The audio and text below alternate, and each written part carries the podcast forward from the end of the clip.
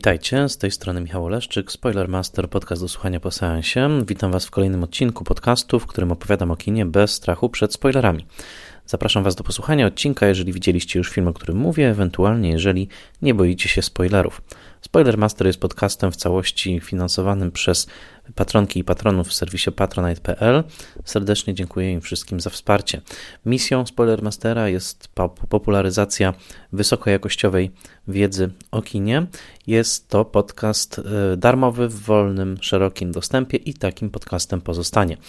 Jeżeli jednak zechcecie wesprzeć moją pracę, będę Wam bardzo za to wdzięczny. Szczególnie jestem wdzięczny moim patronkom i patronom imiennym. Michałowi Hudolińskiemu ze strony Gotam w deszczu, Dianie Dąbrowskiej z Akademii Włoskiego Kina, Agnieszce Egeman, Odjemu Hendersonowi, Beacie Hołowni, Annie Jóźwiak, Tomaszowi Kopoczyńskiemu, Przemysławowi Bartnikowi, współautorowi podcastu James Bond Team.pl, Bartkowi Przybyszewskiemu z bloga Liczne Rany Kłute i podcastu o latach 90. Podcastex, Konradowi Słoce, Mateuszowi Stępniowi, Jerzemu Zawadzkiemu i Tomaszowi Mączce, autorom podcastu Let's Make Movies, prezentującego ciekawe analizy filmowe, blogowi Przygody Scenarzysty, prezentującego analizy scenariuszowe i portalowi Outfilm, oferującemu szeroki wybór filmów o tematyce LGBT. Serdecznie im wszystkim dziękuję i dziękuję wszystkim patronkom i patronom i także każdej osobie, która słucha tego podcastu i udostępnia o nim wiadomości w mediach społecznościowych. Cieszę się, że kolejne odcinki Spoilermastera, jest już ich przeszło 100, trafiają do coraz to szerszej publiczności. Dzisiaj w cyklu Spoiler Master Classic opowiem o jednym z moich ulubionych filmów wszechczasów, o filmie Can't Stop the Music w reżyserii Nancy Walker z roku 1980. Can't Stop the Music to słynny zły musical, film, który nie tylko ma ten honor, że jako pierwszy w historii otrzymał Złotą Malinę dla najgorszego filmu w roku 1981, ale także zainspirował powstanie Złotych Malin. Był jednym z filmów e, trzech legendarnych złych musicali disco, to znaczy Zanadu, właśnie Can't Stop the Music i The Apple, które zainspirowały Johna Wilsona do stworzenia nagród dla najgorszych filmów danego roku.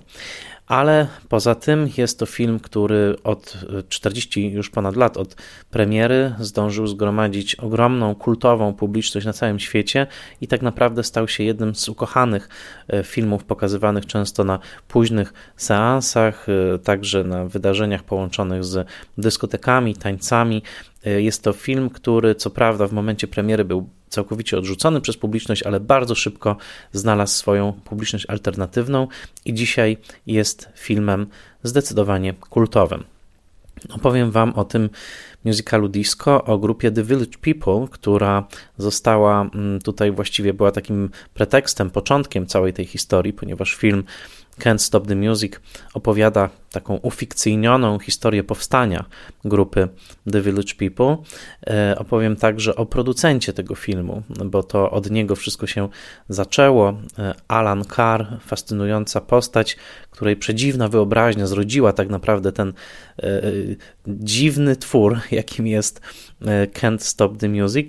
I mam nadzieję, że słuchacie tego podcastu już po seansie, tak jak zawsze zalecam, ze względu na spoilery, ale jeżeli tak się składa, że mm, tego filmu jeszcze nie widzieliście i słuchacie po prostu odcinka dla przyjemności, e, bo zakładam, że może się tak zdarzyć, ponieważ ten film nigdy nie był znany w Polsce miał bardzo, bardzo niszową publiczność.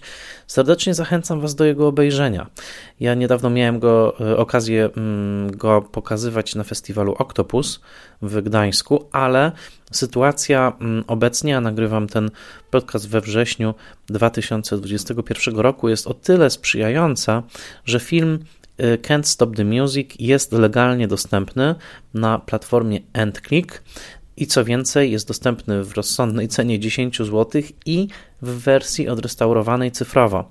A żeby docenić ferię barw, kolorów e, i także portretu Nowego Jorku, który w tym filmie został nakręcony przez operatora znakomitego zresztą Billa Butlera, warto ten film obejrzeć właśnie w, ten, w tej pięknej odrestaurowanej kopii. Przez lata ten film był trudno dostępny, później było wydane DVD z filmem absolutnie bez żadnych dodatków.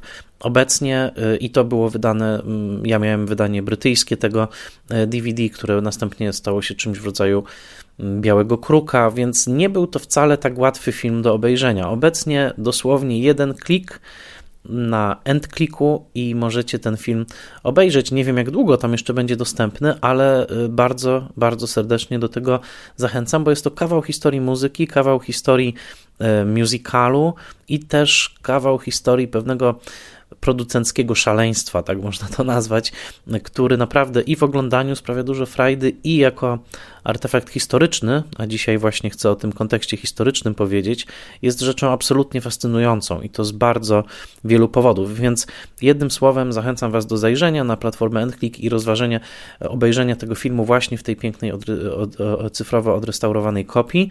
Jeżeli film Wam się bardzo spodoba, jeżeli odcinek Wam się bardzo spodoba, jeżeli zechcecie zainwestować około 100 zł, to y, dodam tylko, że niedawno zostało wydane Can't Stop the Music na Blu-rayu w Stanach Zjednoczonych przez takiego dystrybutora mm, Shout Factory. To jest taki dystrybutor, który no, specjalizuje się przede wszystkim w kinie dziwnym, kultowym, takim właśnie około oktopusowym, chciałoby się powiedzieć, nawiązując do festiwalu w Gdańsku, i y, przeszli samych siebie. Ja y, nie wiedziałem o tym wydaniu, przegapiłem je i dopiero w trakcie przygotowywania do odcinka je odnalazłem. Bardzo je polecam, bo Shout Factory naprawdę w ostatnich latach y, stało się, powiedziałbym, takim trochę kryterionem kina B-klasowego. E, filmy, które nigdy się nie doczekają wydania w Criterion Collection. Odsyłam do mojego odcinka Budowanie kolekcji Blu-ray, żeby dowiedzieć się, czym jest Criterion Collection, czym są firmy e, dystrybucyjne na Blu-rayu.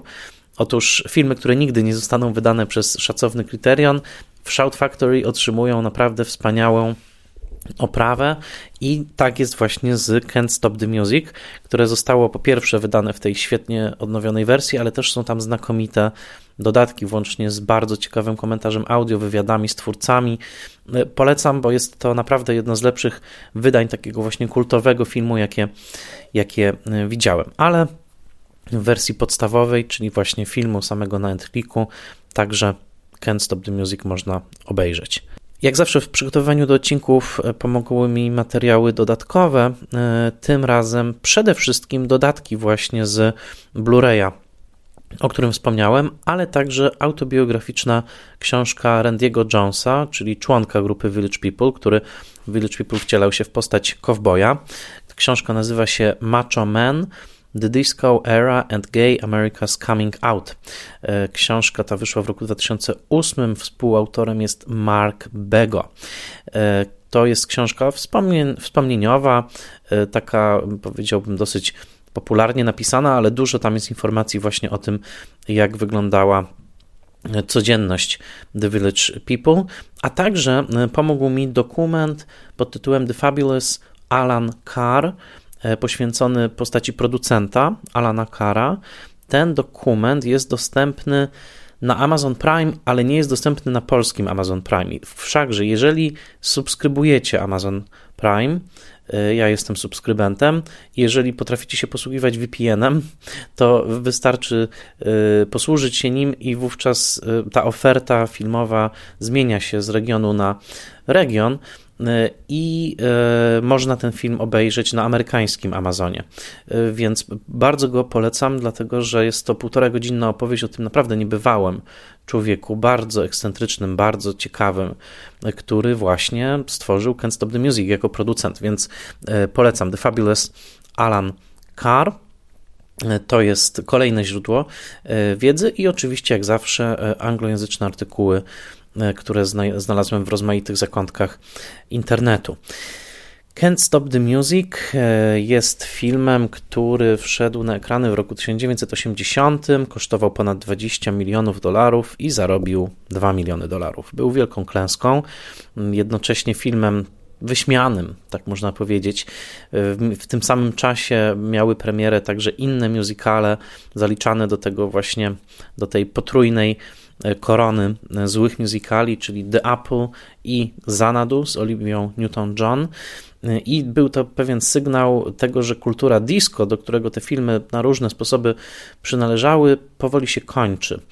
Disco wybuchło na dobre w latach 70. i trochę o początkach disco i jego charakterze mówiłem w odcinku poświęconym Gorączce Sobotniej Nocy, filmowi Johna Badama z 1977 roku ale już właśnie na przełomie roku 79 i 80 disco zaczęło się e, wypalać. E, nowe prądy w muzyce, przede wszystkim New Wave i późniejszy nurt New Romantic sprawiły, że nagle disco z tą swoją niepohamowaną radością życia, pewną świadomie ogrywaną naiwnością e, i, te, i, tak, i takim totalnym eskapizmem, nawet pewnym kultem nieograniczonej przyjemności okazało się czymś nie do końca akceptowanym. Do tego epidemia AIDS, która wybuchła właśnie na początku lat 80., już na dobre, e, z takim epicentrum w postaci Nowego Jorku, dotknęła całą tą kulturę bardzo hedonistyczną, eskapistyczną, która dla disco była absolutnie pożywką, bo disco zawsze w swojej filozofii miało przede wszystkim nieskrępowaną przyjemność i zabawę przez całą noc. I o ile disco rodziło się na dobre właśnie we wczesnych latach 70. w klubach, przede wszystkim gejowskich, w, ale także wśród e, publiczności mm, afroamerykańskiej, latynoamerykańskiej e, i wyrosło z takiej mniejszościowej kultury i wybuchło do mainstreamu właśnie w, w latach 76-77. Gorączka sobotniej nocy dosyć mocno się do tego przyczyniła. O ten, ten płomień płonął bardzo jasno, ale później błyskawicznie w zasadzie zgasł, włącznie z pewnym takim nurtem wrogości w stosunku do disco, słynne palenie płyt disco na stadionie w Chicago, które e, było pod hasłem Disco Sucks, e, wydarzeniem, które nawet było odbierane przez wielu jako takie kryptohomofobiczna e, akcja właśnie skierowana przeciwko kulturze disco, w której ten komponent kultury gejowskiej był bardzo silny, no a najsilniejszym jej wyrazem absolutnie była grupa The Village People, o której zaraz powiem. Innymi słowy, będę dzisiaj mówił o filmie, który był klapą, który był klapą finansową, który był klapą artystyczną, nikomu się nie spodobał w momencie premiery. No i jako się rzekło, otrzymał dwie złote maliny za najgorszy film i za najgorszy scenariusz. Mimo to, po latach film okazał się dziełem kultowym i dlatego, tak jak już wspomniałem, spróbuję wyjaśnić dlaczego. No ale od czego by tutaj zacząć? Myślę, że warto najbardziej zacząć od postaci Alana Cara, czyli owego producenta, o którym, o którym już, e, e, już wspomniałem. Alan Carr, który wymyślił Can't Stop the Music, to było jego dziecko, to był film, w którym on pokładał ogromne nadzieje. Był producentem i agentem, miał swoją agencję aktorską e, w, w Hollywood. Udzonym w 1937 roku w Chicago e, w stanie Illinois jako Alan Salomon z takiej rodziny żydowskiej e, wyższej klasy średniej, który od bardzo młodego wieku uwielbiał stare Hollywood. W zasadzie przez całe dzieciństwo oglądał e, stare musicale, te wszystkie mm, rzeczy spod znaku MGM, e, przede wszystkim, w których e, występowały gwiazdy w rodzaju chociażby Gina Kelly'ego w deszczowej piosence, ale oczywiście także można by wskazać na wiele innych ikon amerykańskiego musicalu, takich jak Judy Garland i Mickey Rooney, czy także w MGM, czy Fred Astaire i Ginger Rogers, przede wszystkim związani z wytwórnią RKO. Dla Alana Cara ta magia starego Hollywoodu, pewna naiwność połączona z glamurem wielkich gwiazd, z niewinnością także musicalową, e, która była bardzo silna w latach 30., 40., e, w takiej właśnie tworzenia pewnej alternatywnej rzeczywistości, delikatnie zaczarowanej, niewinnej e, i, i, i posypanej brokatem to wszystko Alana Kara bardzo interesowało i marzył o tym, żeby takie właśnie filmy produkować. Jednocześnie Alan Carr był bardzo uzdolnionym e, człowiekiem od tak zwanego PR-u. To znaczy wiedział, co się sprzedaje, miał bardzo, świet, miał bardzo dobre wyczucie publiczności i mechanizmów rynkowych, mechanizmów promocyjnych i e, zaczynał właśnie jako agent, stworzył swoją agencję aktorską i tam byli naprawdę znakomici e, klienci, on, mm, tacy jak Olivia Newton-John, Mark Hamill, Steve Gutenberg, który gra w Can't Stop the Music, Michelle Pfeiffer. Więc, więc każdy mm, agent musi potrafić rozpoznawać talent, kiedy go widzi, i potem musi potrafić też ten talent poprowadzić. Więc tutaj Alan Carr rzeczywiście był prawdziwym człowiekiem, e, człowiekiem show biznesu. E, w latach 70. Alan Carr zaczyna dosyć mocno działać właśnie na tym polu promocji filmowej, filmowego PR-u. Między innymi odgrywa ważną rolę i w kształtowaniu, i potem w sprzedaży mm, rock opery Tommy z muzyką Who, a także jego działania i jego pomysł na produkcję, na dystrybucję i promocję filmu Łowca Jeleni Michaela Cimino tak naprawdę owocuje tym, że ten film staje się wielkim przebojem i otrzymuje Oscara za najlepszy film. To Alan Carr wymyślił całą strategię y, premiery, dystrybucji i promocji tego filmu. No i można powiedzieć, że nie bezpośrednio doprowadził właśnie do tego wielkiego triumfu, jakim była, był wcale nieoczywisty triumf Oscarowy trzygodzinnego, dosyć przygnębiającego filmu o Wietnamie, jakim był właśnie e, Łowca Jeleni. Ale przełomowym momentem w historii Alana Kara jest e, moment, kiedy on produkuje film pod tytułem Grease. E, wcześniej już pomagał także, dodajmy w promocji Gorączki Sobotniej Nocy. Producent Robert Stigwood go do tego zaprosił. Ja wspominałem o Stigwoodzie w odcinku o Gorączce Sobotniej Nocy, a więc także kultura disco była mu nieobca i Stigwood pomógł Alanowi Karowi, zaufał mu i e, jakby powierzył mu e, produkcję filmu Grease. Grease to jest osobny rozdział, być może powinien to być osobny odcinek Spoilermastera. Musical z roku 78 z Olivią Newton-John i Johnem Travoltą, właśnie gwiazdorem Gorączki Sobotniej Nocy, więc tutaj nic nie jest przypadkowe, a Olivia Newton-John to klientka Alana Cara, więc nic nie jest tutaj przypadkowe. Musical, który odsyłał nostalgicznie do lat 50., do kultury młodzieżowej, high schoolowej, a jednocześnie opakowywał E, to w taki cukierkowy, nowoczesny sposób, który okazał się bardzo przypadł do gustu młodzieży, także późnych lat 70. Film zarobił ponad 150 milionów dolarów, okazał się ogromnym hitem i w zasadzie tuż po Grease Alan Carr był traktowany trochę jako takie można powiedzieć, magiczne dziecko, dlatego że mm, no dopiero, dopiero co skończył 40 lat i miał taki ogromny hit, e, właśnie tuż, tuż ukończony. Mm, dosyć szybko zresztą przystąpił do pracy nad sequelem Grease, który nie był wcale taką katastrofą, jak e, czasami się uważa, ale nie był filmem też, który by odniósł taki sukces. Tam zagrała jego inna klientka, Michelle Pfeiffer. Ale mm, co jest istotne, to jest to, że sukces Grease, czyli takiego musicalu pop retro, łączącego właśnie nowoczesność z nostalgią, upewnił Alana Cara, że Amerykanie są gotowi na powrót musicalu. Musical jednak umarł pod koniec lat 60., już w zasadzie nie funkcjonował. Drogie katastrofy musicalowe w postaci filmu Star z Julie Andrews czy doktora Doolittle z Rexem Harrisonem, a przede wszystkim filmu Pomaluj mój wóz z Clintem Eastwoodem, to rok 70, tak naprawdę dobiły musical filmowy i z gatunku, który obradzał corocznie kilkunastoma e, produkcjami. Stał się to gatunek kosztowny, podejrzany e, i, i nielubiany, tym bardziej, że gusta muzyczne Ameryki się zmieniły, rozdzieliły pokoleniowo i te mm, broadwayowskie hity które w latach y, jeszcze 40. czy 50. śpiewała cała Ameryka, nagle stały, stały się taką trochę muzyką papy i młodzież nie chciała już tego słuchać. No były przypadki crossoveru, musicalu i rocka, tutaj przypadek filmu Hair, y, y, ale który zresztą też nie był za dobrze przyjęty w momencie premiery. Także Alan Carr po premierze Grease uznał, że tak, Ameryka jest gotowa na to, żeby na nowo pokochać piękno, naiwność, magię tradycyjnego musicalu spod znaku MGM. Nie tyle produkowanego przez MGM, co w stylu MGM. I Can't Stop the Music miało być takim właśnie staromodnym musicalem, zrobionym wedle sztancy mm, y, filmów z y, Mickey Rooneyem i Judy Garland.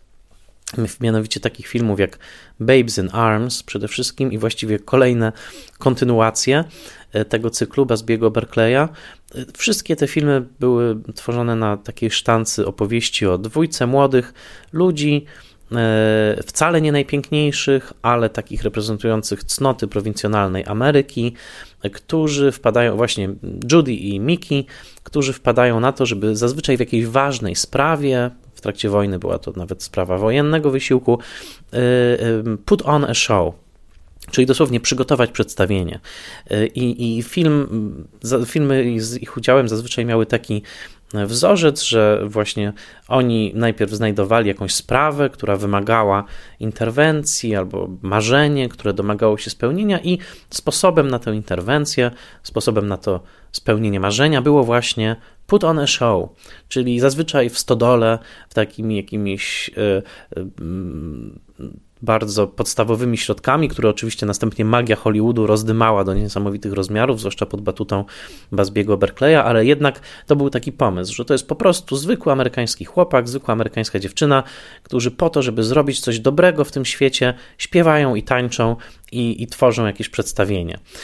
I dokładnie wedle tego schematu, dokładnie jeden do jeden jest stworzone Can't Stop the Music, które opowiada o stworzeniu grupy muzycznej The Village People. Bohaterem filmu jest niejaki Jack Morel, którego gra Steve Gutenberg, i to jest rozmarzony chłopak, który uciekł ze szkoły dentystycznej po to, żeby spełniać swoje marzenia w Greenwich Village w Nowym Jorku i żeby być muzykiem, żeby być DJ-em, żeby tworzyć muzykę. Jego przyjaciółką w filmie jest Samantha, grana przez Valerie Perrin, która właśnie zrobiła dosyć duże pieniądze jako modelka. Jej twarz jest wszędzie w Nowym Jorku, na różnych plakatach, billboardach i tak. I ona postanawia mu pomóc. Widzi, że jej przyjaciel ma to marzenie, oni mieszkają razem, ale jest to platoniczna przyjaźń, za chwilkę o tym więcej.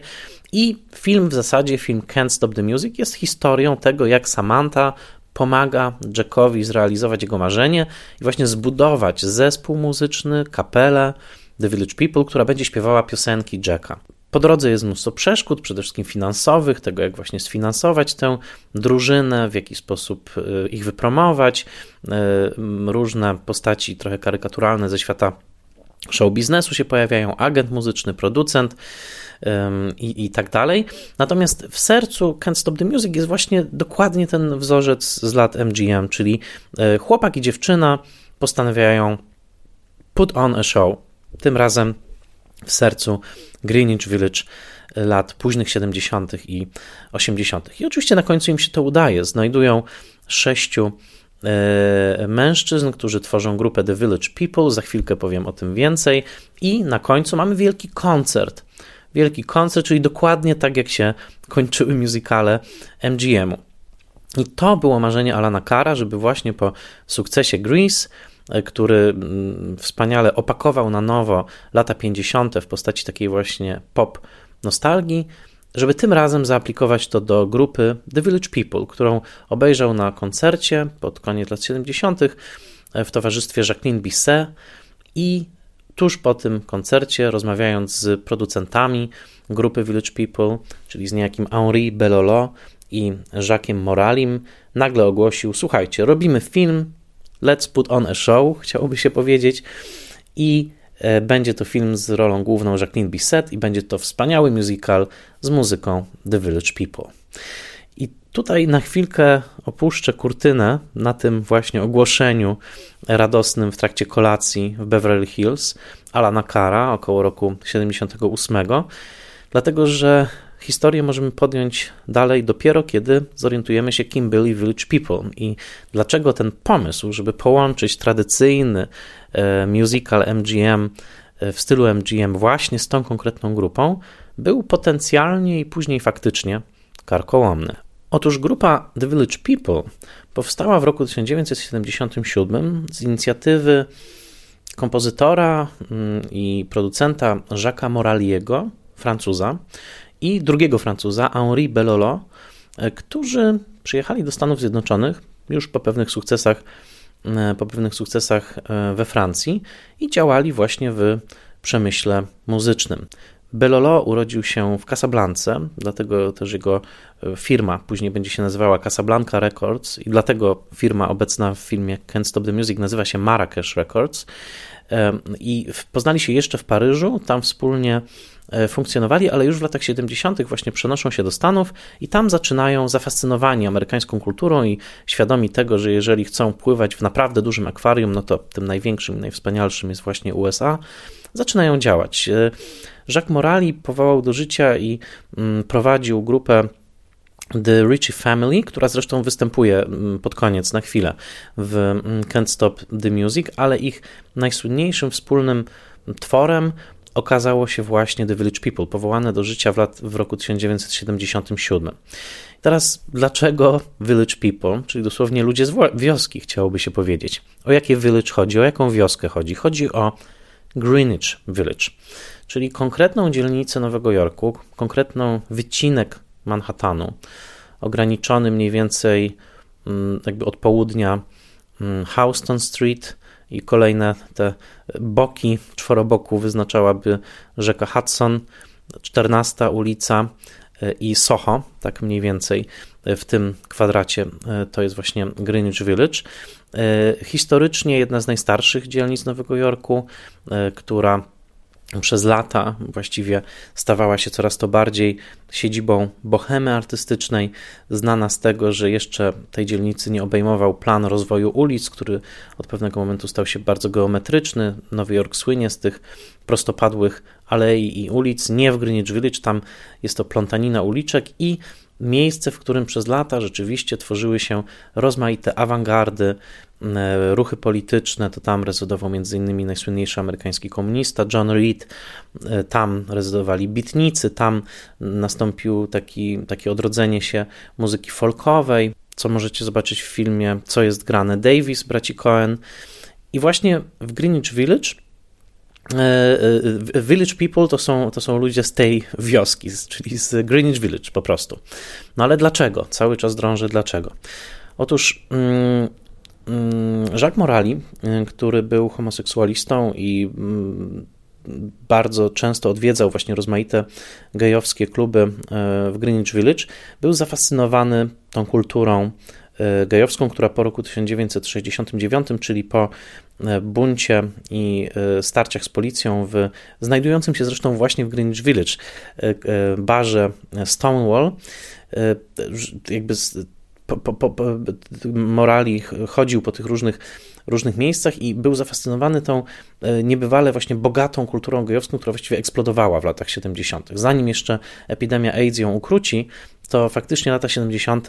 były e, latami takiego niebywale e, rozpasanego i hedonizmu, ale też pewnej fantazji, która tam kwitła i takiego poczucia, że oto po stuleciach ucisku właśnie ta społeczność LGBT przede wszystkim jednak e, e, homoseksualnych mężczyzn, właśnie tam znalazło jakieś takie schronienie, właściwie z całych Stanów Zjednoczonych i nie tylko, ściągali tam właśnie homoseksualni mężczyźni. I Jacques Morali w pewnym sensie był jednym z nich. Chodził tam do tych licznych klubów, klubów i fascynowało go to, po pierwsze, że była to właśnie Ameryka, którą on absolutnie ukochał i często podkreślał, nawet w materiałach prasowych do filmu Can't Stop the Music, a no właśnie, zapomniałem wspomnieć, to było dla mnie bardzo ważne źródło. Ja kiedyś, jak raz króciutko byłem w Los Angeles, tylko jedno popołudnie, to w takim antykwariacie znalazłem oryginalne materiały prasowe do Can't Stop the Music, wspaniale dekorowane różnymi grafikami i, i to też był bardzo, duży, bardzo duża pomoc przy przygotowywaniu tego odcinka. Otóż Jacques Morali w tych materiałach prasowych podkreśla z dumą, że urodził się 4 lipca, czyli jest Francuzem urodzonym w amerykańskie święto niepodległości.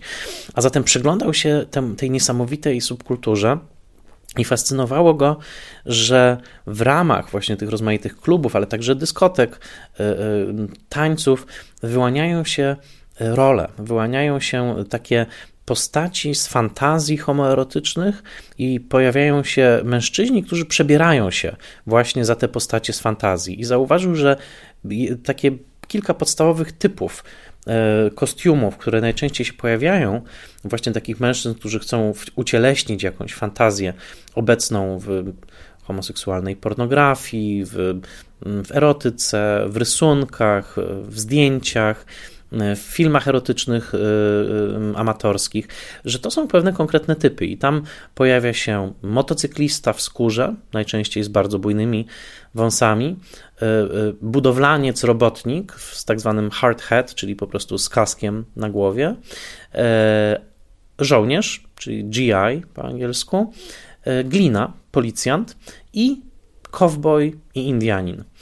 E, I właśnie, i że kluby Greenwich Village były pełne mężczyzn przebranych w rozmaite wersje tych stereotypów, czyli właśnie po Greenwich Village chodzili mężczyźni w kowojskich kapeluszach, czasami w indiańskim stroju, czasami właśnie w tej takim ciężkiej skórze i łańcuchach z bujnymi wąsami, czasami przebrani e, za policjantów, czasami właśnie w, za żołnierze i bardzo dużym też fetyszem właśnie byli ci robotnicy w najczęściej flanelowej koszuli i e, kasku, kasku na głowie. Innymi słowy, takie, takie postaci stereotypowej, silnej męskości, która była w tej społeczności celebrowana i w pewnym sensie ta społeczność jakby utrwaliła te ultra męskie e, stereotypy, bo to są stereotypy oczywiście, pewne wizerunki, jako ikony, jako ikony gejowskiej popkultury. I to był genialny pomysł Jacques'a Moraliego, żeby właśnie wokół tego zbudować grupę. I teraz docieramy do sedna. Village People e, w oryginalnym składzie 7 osób, 7 mężczyzn, ale ten najważniejszy skład, który po roku się ustalił, miał szóstkę. Byli to właśnie następujący wykonawcy. I teraz wymienię ich, bo Wymienię ich w tym składzie podstawowym, który przez lata będzie fluktuował, zmieniał się. Jeżeli będziecie ciekawi, zerkniecie sobie na Wikipedię, tam jest cały wykres tego, kto kiedy odchodził, wracał. Village People do teraz występują, ale już nie występują w tym oryginalnym składzie, tylko właśnie w rozmaitych, różnych składach, które przez dekady się zmieniały. Otóż w tej złotej szóstce byli Cowboy, czyli Randy Jones, pochodzący oryginalnie z Raleigh w stanie Północna Karolina, czyli bynajmniej nie był żadnym kowbojem.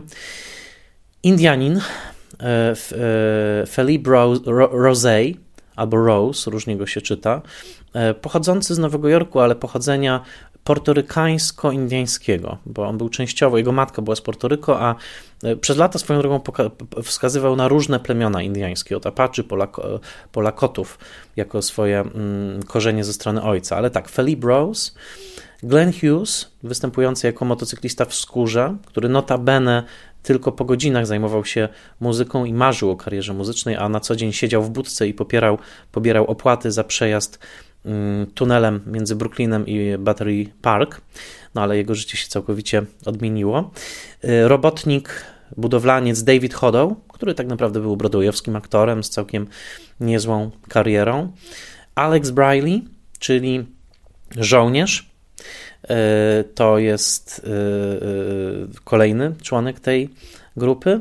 I Victor Willis w tej oryginalnej szóstce jako glina, i jednocześnie Victor Willis był autorem wielu słów do piosenek Village People. Po latach skończy się to gorzkim e, procesem sądowym, gdzie on z jakby taką dziką pasją wyrwie te swoje prawa i od tamtego czasu już nie będzie wymieniany wśród autorów słów Henri Bellolo, który był przez lata wymieniany, ale to już jest późniejsza historia, jak zawsze są jakieś kłótnie między artystami. Natomiast e, Victor Willis był oryginalnym gliną Natomiast w filmie w roli gliny zobaczycie Raya Simpsona, który zastąpił go w zasadzie po roku. E, obecnie Victor Willis prowadzi bardzo aktywny profil facebookowy i właściwie zachowuje się tak, jakby miał prawo do całości wizerunku Village People. Wdaje się też często w awantury. Między innymi niedawno zagroził pozwem sądowym komukolwiek, kto będzie twierdził, że piosenka YMCA ma jakiekolwiek gejowskie treści. Za chwilkę o tym więcej. Ta szóstka E, mężczyzn, e, oczywiście o różnych rodowodach, ale wszystkich, jak, wszyscy jakoś krążący wokół show biznesu, od właśnie broadwayowskiego aktora Davida Hodo, e, poprzez marzącego o karierze muzycznej, y, y, y, pobierającego te opłaty za przejazd Glena Hughesa, a, ale także aż do Randy'ego Jonesa, który już śpiewał i tańczył, wcześniej mm, wykonywał też chórki w rozmaitych piosenkach disco, aż do Filipa Rose, który, Felipe, przepraszam, Felipa, Felipe Rosey, który był tancerzem go-go w klubach e, nowojorskich i był znakomitym zresztą tancerzem tańców latynoskich. Oni wszyscy zostali wybrani w procesie, który był o wiele dłuższy i bardziej dramatyczny niż to, co widzimy w filmie, do grupy Village People, bo Village People było konceptem. To nie była grupa założona przez samych muzyków, którzy spotkali się, skrzyknęli, powiedzieli: Hej, zróbmy to, tylko to była grupa konceptualna. Znaczy, najpierw był właśnie pomysł, że weźmiemy tych sześć stereotypów i wokół nich zbudujemy piosenki, i, i, i tak to zostało zbudowane. Pomysłem było także, że oni będą śpiewali piosenki disco, które będą miały podwójne znaczenie, to znaczy, które na powierzchni będą całkowicie niewinnymi piosenkami, e, chociażby sławiącymi przyjemności grania w piłkę z innymi chłopakami e, w Young Christian Organization, IMCA, YMCA, ale pod spodem będą natychmiast rozpoznawalne przez subkulturę gejowską jako ich własne, tak? Czyli piosenki takie jak In the Navy, które sławią przyjemności służenia w marynarce wojennej, Go West, o tym, że należy ruszyć na zachód i podbijać dziki zachód, młody człowieku, do YMCA i wielu innych piosenek, takich jak Macho Man chociażby, na powierzchni te słowa można spokojnie sczytać i powiedzieć, że tak, no to są właśnie piosenki o tym, że fajnie jest grać w piłkę wspólnie z chłopakami. Natomiast cały entourage, właśnie upozowanie tych, e, e, tych wykonawców e, i, i nawiązanie właśnie do tych elementów, które już wówczas zaczęły bardzo silnie przenikać z kultury, subkultury gejowskiej do mainstreamowej, także za sprawą takich chociażby tworów komiksowych, jak Tom of Finland i tak dalej, że będzie to błyskawicznie rozpoznawalne jako pewne mrugnięcie do publiczności. Czyli stoimy tu na scenie i jesteśmy wcieleniem ociekającego testosteronem heteroseksualizmu, ale wiecie, że tak naprawdę to pod spodem dzieje się tutaj coś zupełnie innego i o wiele bardziej gejowskiego. No taki był pomysł na Village People i takie było marzenie Żaka Y, Moraliego i był to strzał w dziesiątkę, dlatego że rzeczywiście połączenie tej wolności kultury disco, tego pewnego hedonizmu z tą niewinnością na powierzchni, która sprawiła, że piosenki natychmiast zostały zaanektowane przez kulturę głównego nurtu i przez publiczność w znakomitej większości heteroseksualną, y, z tym właśnie delikatnym, jak sam Randy Jones pisze w swojej książce, takim mrugnięciem oczkiem, które sprawiało, że wiedzieliśmy, że to wszystko jest w pewnym cudzysłowie. Sprawiło, że, to, że cały fenomen wystrzelił w kosmos. To znaczy lata 77-80 są latem ogromnych sukcesów The Village People, y, także wspomaganych skandalami, dlatego że chociażby piosenka In the Navy, która miała promować w ogóle wstępowanie do marynarki wojennej, wywołała ogromną burzę i protesty y, wysoko postawionych generałów w marynarce wojennej Stanów Zjednoczonych, dlatego że kiedy zobaczyli ten wideoklip, w którym tych sześciu kolegów tak świetnie się bawi w tych mundurach i mrugając niemal wprost do kamery, mówiąc, mówią do, do, do, do publiczności chłopaków, wstąp do marynarki wojennej, bo tu będziesz miał niezłą zabawę, chcieli zakazać tej piosenki. Na szczęście to się nie udało. I, I, po latach dopiero marynarka wojenna Stanów Zjednoczonych tę piosenkę uznała, e, mówiąc, że, że rzeczywiście to jest, to jest część jakby tej kultury Navy ale y, to, to, to, to, był, to był czas ich ogromnych sukcesów. I po pierwsze, oni już się pojawili w filmie. To, to bardzo mm, istotne, że oni pojawili się w 1978 roku za sprawą oczywiście działalności Henri Bellolo i Jacques'a Moraliego, bo podkreślam, to jest francuski pomysł, ta cała grupa, tyle że stworzony na amerykańskim gruncie. W filmie francuskim, nadawanym zresztą często w polskiej telewizji, pod tytułem Ty mnie trzymasz, ja cię trzymam za brudkę. To jest w reżyserii Żana Jana świetnego aktora zresztą.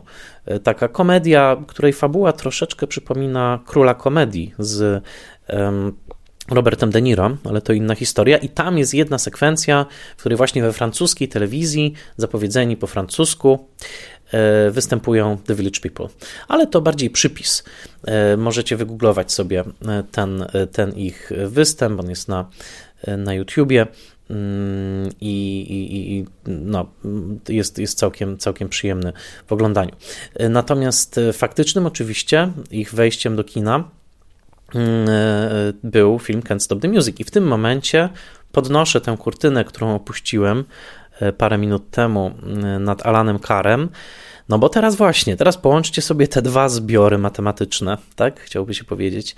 Mianowicie Village People, które jest wytworem kultury disco, kultury gejowskiej i, i takiego właśnie pomysłu na to, jak przemycić e, właśnie pewne treści wywiedzione no po prostu z gejowskich klubów w Greenwich Village do kultury mainstreamu, spotyka się z Alanem Carem, który marzy o wskrzeszeniu amerykańskiego musicalu w wydaniu MGM i marzy mu się stworzenie właśnie takiej rozrywki w stylu Judy Garland i Mickey Rooney Put on a Show. I to z tego połączenia, oczywiście dodam, że Alan Carr był gejem, tak, to, to jest istotne i był e, słynny także ze swoich przyjęć, które wydawał w Beverly Hills. To były najsłynniejsze przyjęcia całego Hollywood i o nich jest mnóstwo materiałów w sieci, bo on wiedział, jak wydać przyjęcie e, i, i tam mnóstwo też różnych biznesowych deali się odbywało i on też słynął właśnie z tego, że otaczał się właściwie ta, całym takim wianuszkiem, niemalże jak jakiś rzymski mm, imperator, E, wianuszkiem e, młodych, atletycznie zbudowanych mężczyzn. Sam Alan Carr był e, niski, przez całe życie zmagał się z otyłością, właściwie rosnącą z roku na rok. On się obsesyjnie obiadał. No nie był też największej urody człowiekiem i w tym dokumencie Fabulous Alan Carr jest powiedziane właśnie, że on, ponieważ sam miał tak duże kompleksy na punkcie własnego wyglądu, otaczał się tym takim wianuszkiem idealnych adonisów dookoła. Zobaczycie ich w piosence YMCA, bo, ona, bo to jest klip wypełniony takimi właśnie atletycznymi e, chłopakami.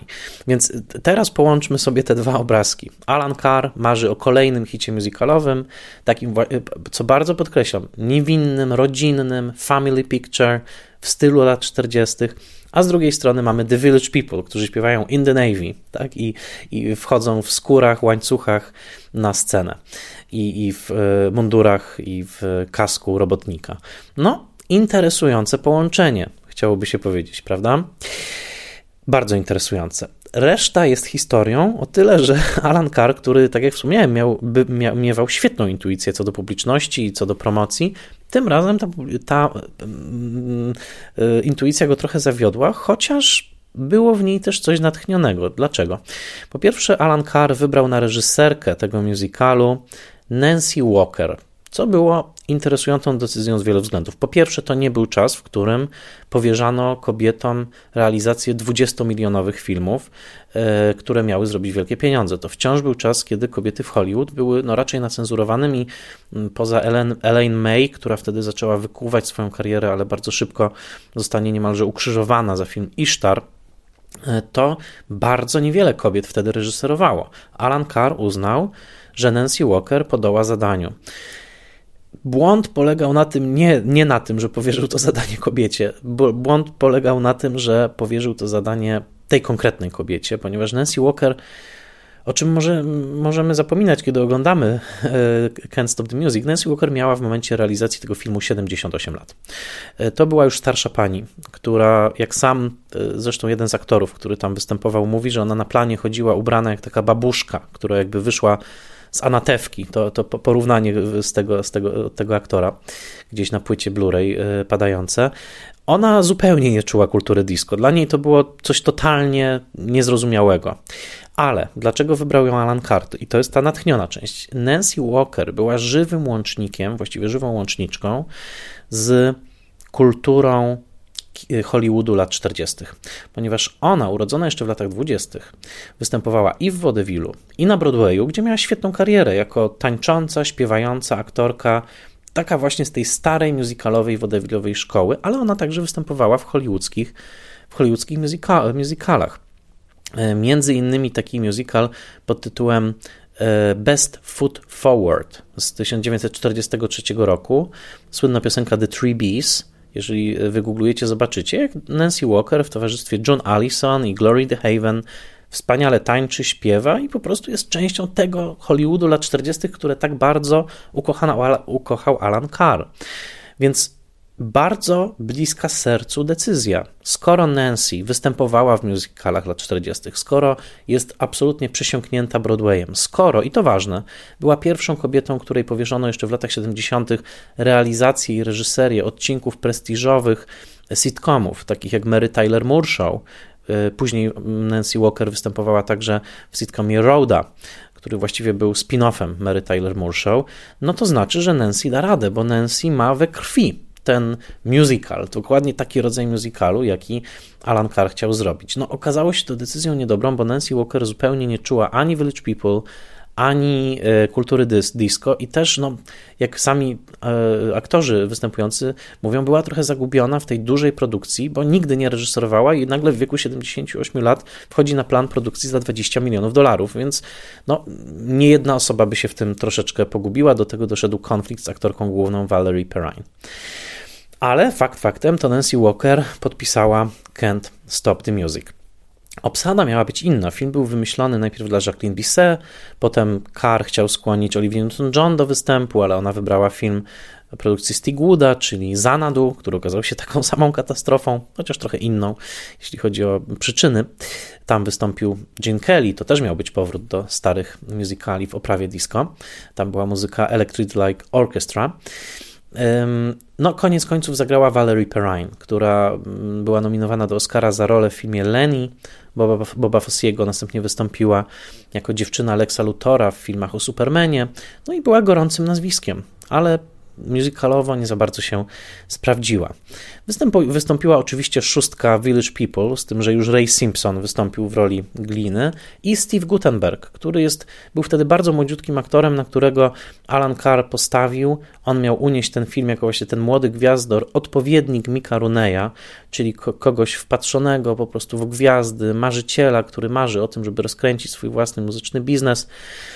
I Steve Gutenberg jakoś tu się broni. Zresztą Gutenberg potwierdza, że to był największy czek, jaki otrzymał w, w swojej dotychczasowej karierze. E, tamten czek właśnie za Can't Stop the Music. E, więc pierwsza scena, chociażby, kiedy właśnie słyszymy w tle e, piosenkę mm, Sound of the City, a Steve Gutenberg jedzie na wrotkach po Times Square i Nowym Jorku, jest takim no, wybuchem radości na początku tego filmu. Swoją drogą Steve Gutenberg przejeżdżając przez te rozmaite miejsca w Nowym Jorku pozdrawia e, figurę George'a Cohena, który stoi do dzisiaj w centrum Times Square. To właśnie bohater filmu Yankee Doodle Dandy z 1942 roku i nieoficjalny patron Broadwayu. Taki wodewilowy arcymistrz, który do dzisiaj jest traktowany jako święty patron broadwayowskiej sceny. To istotny moment w Can't Stop the Music, bo oznacza, że Alan Carr był bardzo świadomy tego, że chce nawiązać właśnie do tej najstarszej tradycji wodewilowej, czyli jeżeli bohater filmu Disco w roku 80 zaczyna film od tego, że podnosi rękę i robi taki e, salutuje niemalże George'owi Kohanowi na Times Square, to znaczy, że Alan Carr dostrzegał tu pewną ciągłość. I to jest dla mnie niezwykle wzruszające, że chciał wprowadzić Village People dokładnie w to uniwersum, w którym kiedyś występowali Mickey i Judy a wcześniej jeszcze George Cohan. I oglądając ten film, który obfituje w szalone numery muzyczne, takie jak Milkshake, takie jak Samantha, takie jak e, Magic Night i I Love You to Death, spośród których wiele nawiązuje do inscenizacji dawnych musicali, spośród których niektóre były kręcone w Kalifornii w studiach w Culver City dokładnie w tych samych studiach, w których wcześniej występowali chociażby Fred Astaire i Ginger Rogers, co Alan Carr podkreślał w trakcie kręcenia i nawet kazał aktorom przechadzać się po tych studiach po to, żeby nasiąkali, nasiąkali magicznymi wibracjami tych dawnych, dawnych gwiazd. Wierzył w to, że te wibracje potem ujawnią się na ekranie. Jakby to wszystko sprawia, że film jest, można powiedzieć, fascynujący na paru poziomach jednocześnie. Bo Can't Stop the Music z jednej strony jest rzeczywiście przywołaniem tej starej formuły musicalu. To jest ewidentne i w dialogach, które są jak na rok 80 niebywale retro-naiwne i w grze aktorskiej, która właśnie ma w sobie coś takiego z takiej radości szczeniaczków, które wydają się nie zamieszkiwać koniecznie tej Ameryki, która przeszła już wszystkie rozczarowania Watergate i tego wszystkiego, co widzieliśmy chociażby w burzy lodowej Angali. Odsyłam do odcinka o tym filmie. No, Ameryka roku 80 to nie była ta Ameryka rozmarzona i pełna wiary w amerykańskie marzenie, e, co Ameryka lat 30. i 40 a jednak bohaterowie tutaj zachowują się tak, jakby byli takimi radosnymi dzieciakami na speedzie. I to jest też kolejny taki tonalny wyłom w tym filmie, ale absolutnie największym paradoksem tego filmu, który nadaje mu kampowy charakter i który sprawia, że nie ma seansu tego filmu bez głośnych śmiechów w widowni.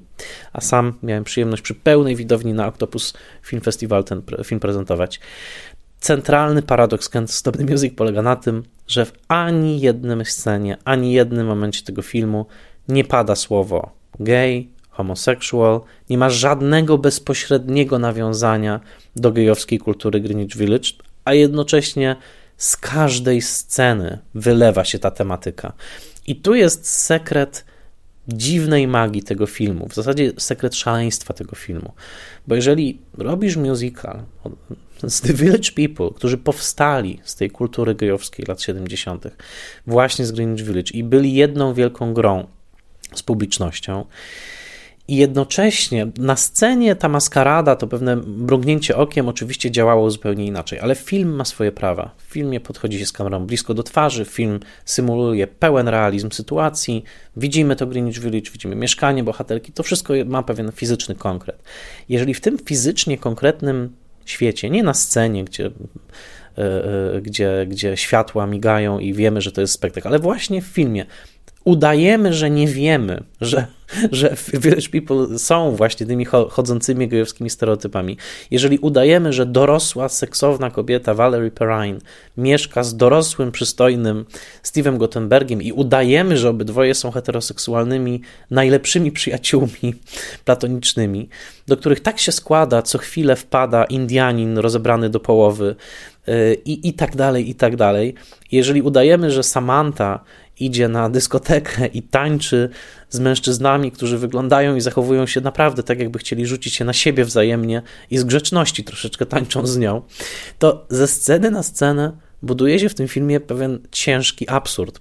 I na ten absurd publiczność bezbłędnie reaguje. Byłem świadkiem tego, kilkaset osób oglądało ten film w Gdańsku i było po prostu ewidentne, że wygląda to wszystko na jedną wielką maskaradę, w której elephant in the room, jak mówią Amerykanie, czyli pewien duży słoń w pokoju, nigdy nie zostaje nazwany, a jednocześnie, a jednocześnie co chwila pojawiają się e, chociażby tak szalone pomysły, jak to, że na scenę wbiegają dzieciaki, małe dzieci przebrane za członków The Village People w tych skórach, w tych uniformach, w tym stroju robotnika i tak dalej, i tak. Po czym śpiewają już w wersjach dorosłych piosenkę Milkshake. E, no, wystarczy ją obejrzeć i zobaczyć, jak e, wyskakują z wielkich szklanic e, koktajlu mlecznego, żeby zrozumieć, że dzieje się tutaj coś bardzo, bardzo, bardzo kampowego. I tak dokładnie wygląda ten film. Alan Carr nie szczędził pieniędzy. Film, tak jak wspomniałem, był bardzo kosztowny. Jednocześnie był kręcony już w Nowym Jorku, który no, był na granicy tej wielkiej katastrofy, jaką była AIDS.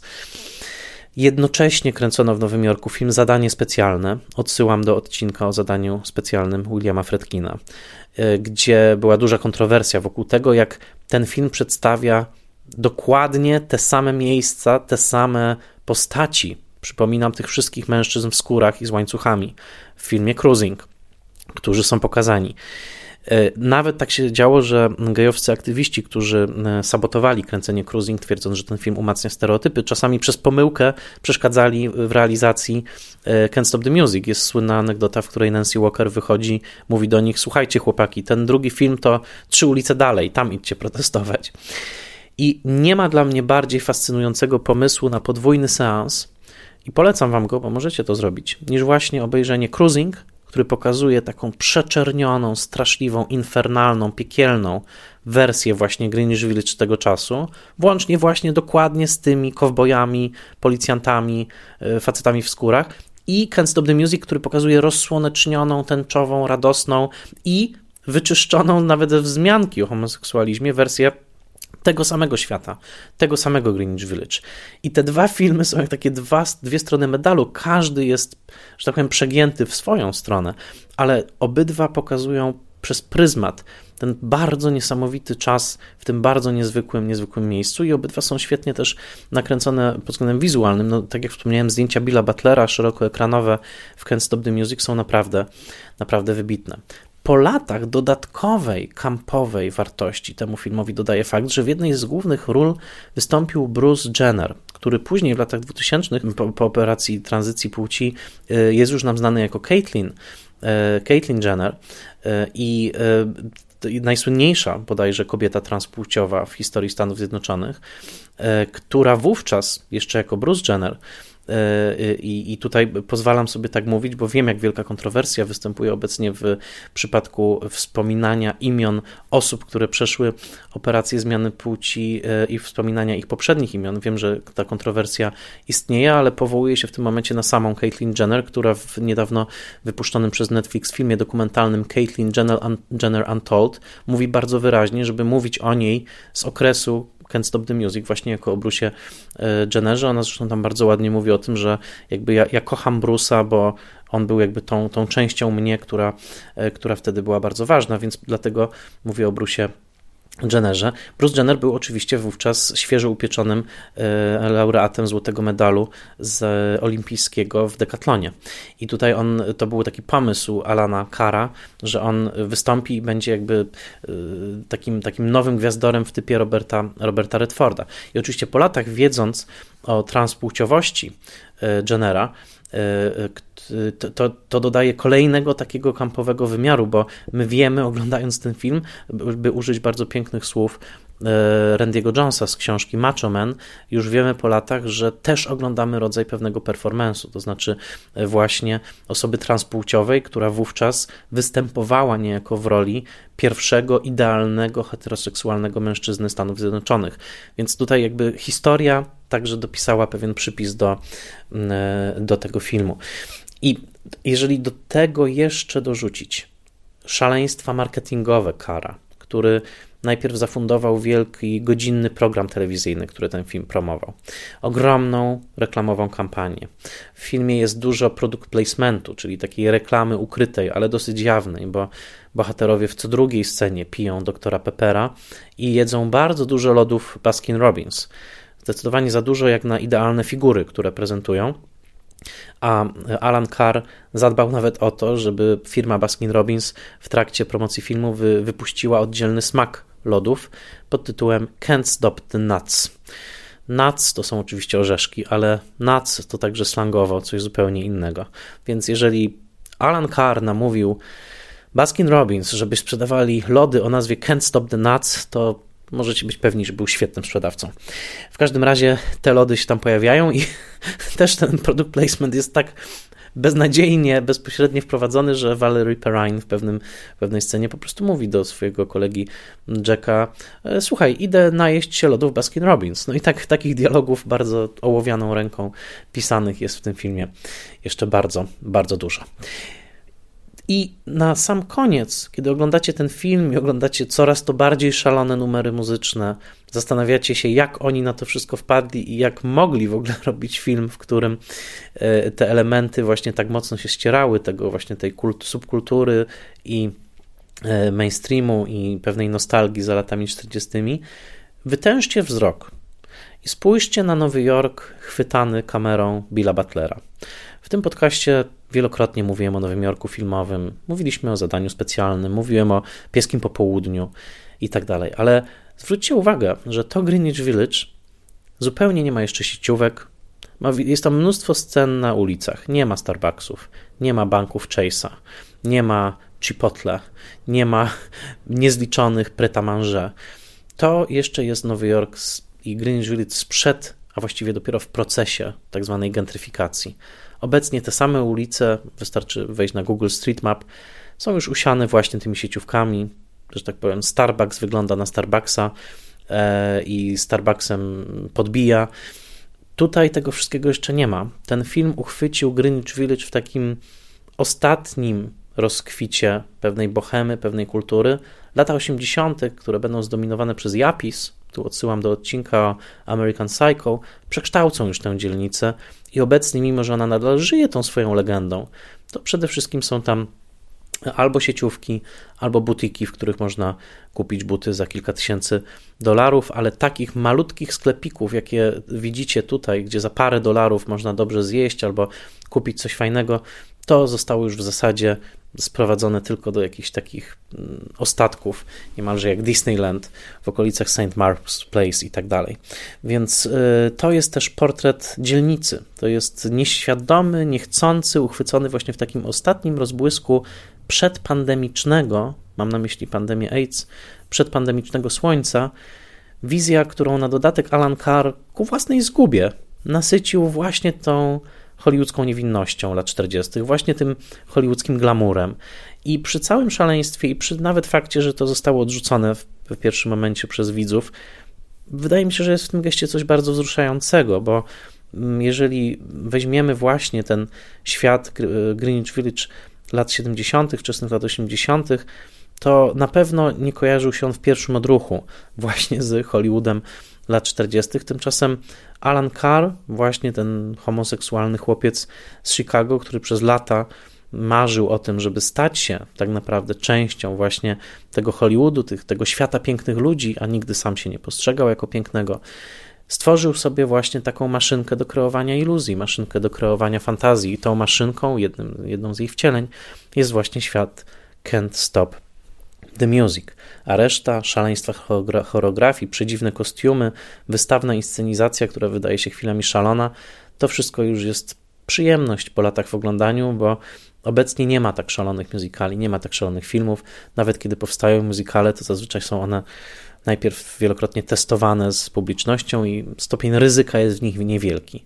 Alan Carr podjął to ryzyko, przegrał w momencie premiery, ale wygrał w dłuższej perspektywie. Jeszcze raz przegra w roku 1988, kiedy to Akademia Filmowa zaprosi go do e, produkowania gali Oscarowej. On wtedy wyprodukuje taki wielki numer otwierający 8-minutowy z e, Królewną Śnieżką w roli głównej, za co Akademia go znienawidzi. Będzie to wielki popis kiczu, ale też jego wielkiej miłości do starego Hollywood, bo on tam zaprosił na scenę starszych aktorów hollywoodzkich, między innymi tańczącą Sid Charisse, z deszczowej piosenki, ale tam stężenie kiczu było już tak duże, że Akademia oprotestowała ten występ i właściwie ostracyzm środowiskowy dostał, dotknął kara. Ogromna rozpacz była tego konsekwencją. O tym opowiada także dokument The Fabulous Alan Carr. Po latach, gdzie są dzisiaj Village People, ich muzyka jest grana codziennie. Ich muzyka to właściwie już takie standardy popowe na czele z YMCA, czyli właśnie z tym Young Men Christian Association, które w filmie zmienia się w wariację na temat piosenki Ain't There Anyone Here for Love z Mężczyźni wolą blondynki, gdzie grupa atletycznych mężczyzn tańczy i nawet w pewnym momencie pojawia się obnażony penis, czego nie zauważyli cenzorzy nadawający temu filmowi kategorię wiekową PG. YMCA to chyba najsłynniejsza piosenka z tego filmu, ale sami Village People do teraz funkcjonują. Jeden z nich już nie żyje, to Glenn Hughes, który, czyli motocyklista w skórze, w skórze, który zmarł w roku 2001 i został pochowany w tej skórze, w tych ćwiekach, w tych łańcuchach na jego własne życzenie. Pozostali mężczyźni, co ciekawe, którzy nigdy nie reklamowali jakoś swojego życia prywatnego, więc tylko o Randym Jonesie możemy z całą pewnością stwierdzić, że był także homoseksualny i żyje do dzisiaj ze swoim partnerem. Reszta e, wykonawców jakoś tego swojego życia e, właściwie na, czasami nawet ukrywała, bo mieli taki cel, żeby nie, nie, nie tworzyć wrażenia, że e, grupa jest zaludniona wyłącznie performerami LGBT, chcieli, żeby był to też taki, żeby była pewna wieloznaczność w tym, jak występują, ale reszta funkcjonuje, część z nich jest nadal związana z Village People. Victor Willis prowadzi swój mm, portal na, na Facebooku, często się tam kłóci z ludźmi, możecie być tego świadkami. A co ciekawe, i tym chciałbym chyba domknąć, że y, żyjemy w świecie pewnej utraconej niewinności, bo ten film który, no właśnie, był zrealizowany już po latach 70., czyli po tych wstrząsach Watergate, on jednak chciał wskrzesić tą swingowaną oczywiście, wymyśloną niewinność, z którą Alanowi Karowi kojarzyły się lata 30. i 40., ale jak spojrzycie na to niewinne, rozsłonecznione Can't Stop the Music i spojrzycie na nasz świat dzisiejszy i nawet jak spojrzycie na losy osób, które były w to zaangażowane, to zobaczycie, że faktycznie jesteśmy już jakieś lata świetlne dalej. Symboliczny fakt. Brat Alexa Braileya, nagrywam ten odcinek swoją drogą tuż przed 20. rocznicą zamachów na World Trade Center, które ostatecznie no, zniszczyły taką myśl właśnie o Nowym Jorku jako o pewnym raju, o krainie Oz, niedotykalnej przez zło zewnętrzne. Otóż brat owego żołnierza GI Alexa Braileya nie tylko zginął w, zamachach na World Trade Center, ale był jednym z identyfiko- ze zidentyfikowanych spadających ludzi. Pamiętacie na pewno te wstrząsające obrazy osób, które wyskakiwały z okien World Trade Center, żeby nie spłonąć w środku. To jeden z najbardziej wstrząsających obrazów XXI wieku. Wisława Szymborska napisała o nich wiersz. Jednym z tych ludzi zidentyfikowanych po, po wielu latach był właśnie Jonathan Briley, czyli brat żołnierza z e, Village People. Przypadek oczywiście, ale z drugiej strony jest w tym coś troszeczkę symbolicznego. Village People występowali w tym ekstatycznym, radosnym Nowym Jorku lat 70., który chciał, chciałby się zatańczyć wszystkie kryzysy, zatańczyć wszystkie problemy. Dzisiaj, czy łatwo sobie wyobrazić tak radosny musical o tym mieście? Zobaczymy w przypadku In the Heights, które już niedługo będzie miało swoją premierę, ale mimo wszystko wydaje mi się, że jesteśmy już w całkowicie innej rzeczywistości. Dość powiedzieć, że piosenka YMCA stała się ulubioną piosenką Donalda Trumpa, który wykorzystywał tę piosenkę w trakcie różnych zakończeń swoich zjazdów z swoimi fanami. I była kontrowersja wokół tej piosenki. Wielu ludzi prosiło Village People, żeby ukrócili zgodę na wykorzystywanie tej piosenki przez Trumpa. Village People w koniec końców tę zgodę przyznało. To był taki gest e, dwuznaczny, który wiele osób zraził do Village People. Oczywiście żyjemy w niesamowicie podzielonym czasie, ale fakt, że oni nie zaprotestowali przeciwko wykorzystywaniu tej piosenki przez Trumpa, także został no jest, jest, był kontrowersyjny i też świadczy o tym, w jak pękniętym świecie żyjemy. Jak wspomniałem, Victor Willis głośno protestuje i mówi, że pozwie do sądu kogokolwiek, kto wspomni, że piosenka YMCA jest piosenką e, e, o homoseksualizmie. To kolejny znak tego pęknięcia. Caitlyn Jenner, obecnie z jednej strony ikona, kobieta transpłciowa, polecam dokument na Netflixie, ale dokument na Netflixie nie stwierdza i nawet nie wspomina o tym, że Caitlyn Jenner jest bardzo konserwatywną polityczką, e, właściwie bliską w swoich sympatiach Trumpowi, e, republikańską polityczką w, Kali w, Kalifornii, ale już sam fakt, że Netflix o tym nie wspomina, pokazuje, jak bardzo sortujemy fakty, które chcemy znać w tym naszym świecie E, e, świecie e, lat dwudziestych wieku XXI. A zatem, jeżeli spojrzycie, spojrzycie na te konkretne osoby, związane przecież z filmem Can't Stop the Music, to wydaje się, że tamten film powstawał jednak w trochę w ramach innej rzeczywistości i zakończę chyba tak. W ramach rzeczywistości, która tak naprawdę miała swoją główne, miała swoje główne epicentrum w głowie Alana Kara, tego chłopca, który marzył, żeby wystawiać wielkie muzykale. Udało mu się to i raz zarabiał na nich 150 milionów dolarów, a raz stracił kilkadziesiąt, ale bez ryzyka nie ma później picia szampana ani picia koktajli mlecznych, takich jak milkshake. Mam nadzieję, że podobał Wam się ten odcinek. E, na pewno jest to film, który ja bardzo sobie ukochałem z wielu powodów i jest to zawsze świetna zabawa, kiedy go oglądam, więc jeżeli tak się stało, że przesłuchaliście odcinek i nie widzieliście jeszcze filmu, to naprawdę zachęcam do tego, żeby wejść na platformę EndClick i go po prostu obejrzeć. Can't stop the music. Muzyki nie da się zatrzymać.